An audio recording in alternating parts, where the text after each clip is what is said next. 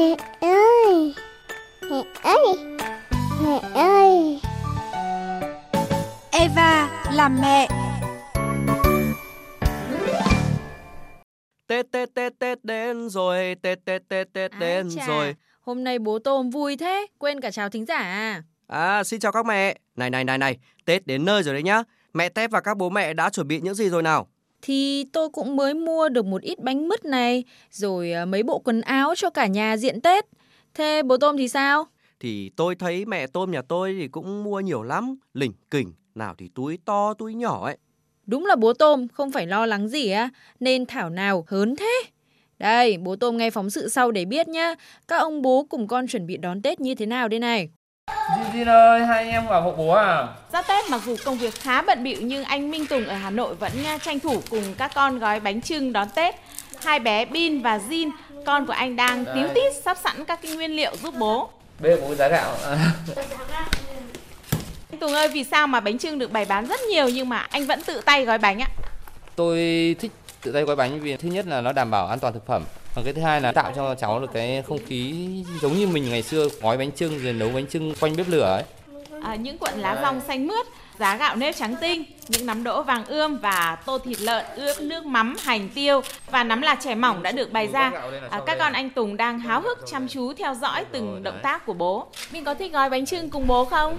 Con có thích ạ À, với sự khéo léo của anh Tùng thì những chiếc bánh đầu tiên đã gói xong và rất vuông thành sắc cạnh. Mùi thơm của lá rong quyện với hương thơm của gạo, của đỗ thật là hấp dẫn.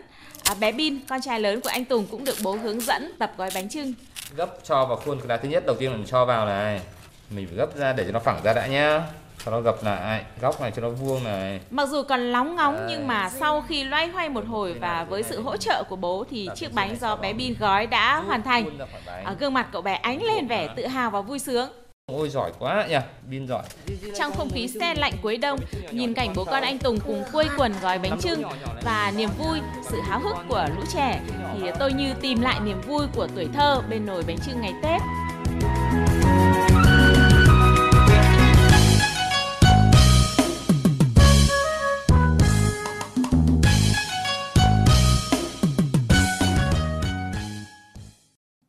Là bố Tùng khéo quá các mẹ nhở. Mà mẹ Tép có biết là chỗ nào dạy gói bánh trưng cấp tốc không nào? Để tôi còn đi học cùng về với bé Tôm gói bánh nào. Ôi thôi thôi thôi thôi thôi, không gói được bánh thì học sau. Nhưng mà ấy, có một món để đón Tết mà lại chữa ho được cho trẻ đấy. Bây giờ mời bố Tôm và các mẹ nghe chị Nguyễn Thị Phương Anh, thành viên Hội đầu bếp Hoàng gia ở Hà Nội, hướng dẫn cách làm nhé. Xin chào chị Phương Anh ạ, chị có thể gợi ý một vài món mứt phù hợp với các em bé trong ngày Tết được không ạ? Tết sắp đến rồi thì ờ, mình cũng muốn hướng dẫn cho các mẹ các bé làm một ờ, món mứt rau câu làm với mật ong và là húng chanh. Nguyên liệu thì các mẹ chuẩn bị một gói bột rau câu, 750ml nước, 200g đường và 50g mật ong, 50g là húng chanh. Ờ, là húng chanh cho vào máy xay nhỏ ra, bắt lấy nước, bột rau câu trộn với cả đường, đun sôi nước lên. Sau khi nước sôi rồi thì các mẹ sẽ cho vào đó mật ong này, nước của là húng chanh này và đổ lại vào cái à, bát bột rau câu và đường. Thế sau khi đấy rồi cho vào đun lại cho nó sôi lên. Khi mà sôi xong rồi thì các mẹ tắt bếp đi, đổ ra khuôn à, mỏng để nguội khoảng 3 tiếng đồng hồ. Dùng cái à, dao hoa gợn sóng ấy cắt để cho nó đẹp. Nếu mà mà trời nắng thì sẽ mang ra ngoài phơi khoảng 3 nắng. Nhưng mà nhớ là phải đậy kỹ đấy. Khi mà nhìn thấy ở trên mặt của cái mứt của mình có những cái trắng trắng nổi lên là đường đó thì là mứt là mình đã xong và mình có thể xếp vào hộp cất đi cho bé ăn dần. À, còn nếu như mẹ nào mà không muốn phơi ra có lò sấy thì cho vào lò sấy sấy khoảng 100 độ Vâng, cái món mứt này cũng ờ, rất là lạ miệng và đặc biệt lại có tác dụng trị ho cho bé trong ngày Tết đúng không ạ? Nếu như các mẹ nào mà muốn trị cảm mạo có thể cho một chút à, gừng vào thì cũng rất là tốt. Khi làm các cái món mứt khác cho các em bé, à, nếu như mà các mẹ không muốn cho quá nhiều đường thì ờ, làm cách nào để cho mứt vẫn ngon mà không bị bết dính ạ thưa chị?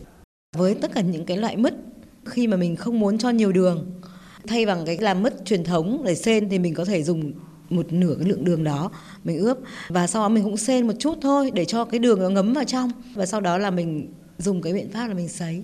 Nó sẽ rất, rất là dẻo ăn rất là ngon. Tạo màu sắc cho các cái món mứt thì cũng sẽ hấp dẫn các em bé hơn. Và nếu như không muốn dùng phẩm màu thực phẩm thì các mẹ có thể thay bằng những cái màu tự nhiên được ờ, chế biến từ những cái loại rau củ quả nào ạ. Và đặc biệt là xin chị bật mí cái cách ngâm tẩm mứt ra sao để có cái màu đẹp mắt ạ. Các à, mẹ có thể là dùng những cái màu tự nhiên như là củ dền rồi tất cả những cái loại mà có những cái màu xanh thì à, những cái quả màu xanh thì các mẹ giã ra hoặc là những cái à, quả rành rành để dùng cho màu vàng. Màu đỏ mình có thể dùng bằng gấc, màu hơi hơi nâu nâu đen đen mình có thể dùng cà phê. Nhưng mà những cái màu này nó cũng hơi bị khó là nếu không cẩn thận nó sẽ bị bay màu. Vì thế ờ, làm thì mình phải cầu kỳ một chút. Tức là có những cái loại rau củ quả cần phải luộc lên để lấy màu ấy, thì mình chỉ luộc vừa tới, thì là màu nó sẽ không bị mất màu sắc mình chỉ nên lấy cái nước cốt của đó thôi, chứ mình cũng không nên cho nước vào để cho nó loãng bớt đi. Còn những cái loại mà mình có thể lấy nguyên cái độ tươi của nó như là củ dền chẳng hạn, mình sẽ ướp vào cái mứt đó một lượng vừa đủ, thì số còn lại mình sẽ phải cho vào đun cùng với nước đường. Thì khi mà mình xên cái mứt đấy thì là nó sẽ không bị mất màu. Và liệu các mẹ có thể cho trẻ ăn mứt thay cho rau củ quả trong ngày Tết được hay không ạ, thưa chị?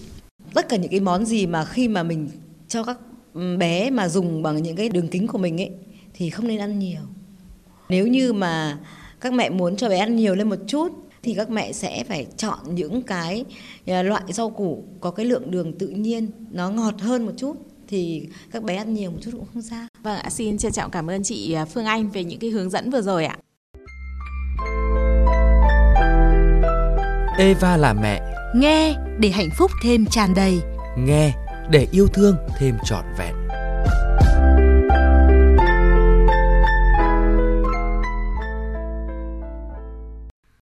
Giờ thì bố Tôm có muốn đi sắm Tết không nào? Có chứ, chúng ta cùng đến xóm mẹ cốm thôi. Con mời mọi người đến cửa hàng nhà con ạ. Shop mẹ cốm. Chào bố Tôm mẹ Tép. Ôi, mẹ cốm có nhiều cành đào đẹp quá nhở. Thấy hoa đào là đã thấy Tết rồi đấy, mẹ Tép nhở. Đúng là ngày Tết mà không có hoa đào thì cứ có cái cảm giác là thiếu thiếu một cái gì ý. Mà mẹ Tép hay là mẹ cốm có biết không? À, không phải là vô cớ ấy, mà Tết lại có phong tục là cắm hoa đào đâu các mẹ nhá. Đúng vậy đấy. Bây giờ thì mời bố Tôm và mẹ Tép cùng với cả các mẹ nghe ông Lê Hàm, người có kinh nghiệm lâu năm và nổi tiếng về trồng đào ở Nhật Tân, Hà Nội, à, cùng chia sẻ về điều này nhé. Thông thường thì đa số người dân là thích chơi đào đỏ. Đào đấy thường gọi là bích đào, bông to, hoa tươi, thì có lộc có lá đấy là nó đủ những cái yếu tố mà làm đến mùa xuân thì mong muốn yên lành hạnh phúc. Ngoài tượng trưng cho mùa xuân tươi thắm và tràn đầy sức sống, thì theo truyền thuyết, ngày Tết cắm một cành đào trong nhà còn có ý nghĩa là xua đuổi yêu quái nữa. Ngày xưa trên núi Sóc Sơn Bắc Việt có một cây đào khổng lồ là nơi ngự của hai vị thần là thần Trà và Uất Lũy. Cả hai thường diệt trừ yêu quái, giúp cho cuộc sống của dân chúng được yên bình. Vào những dịp cuối năm, hai vị thần phải trở về thiên đình báo cáo. Để lũ quỷ khỏi quấy phá, người dân đã nảy ra ý cắm cành đào trong nhà. Nhà nào không có hoa đào thì vẽ hai vị thần trên giấy hồng điều rồi đem dán trước cửa. Từ đó có tục lệ cắm hoa đào ngày Tết.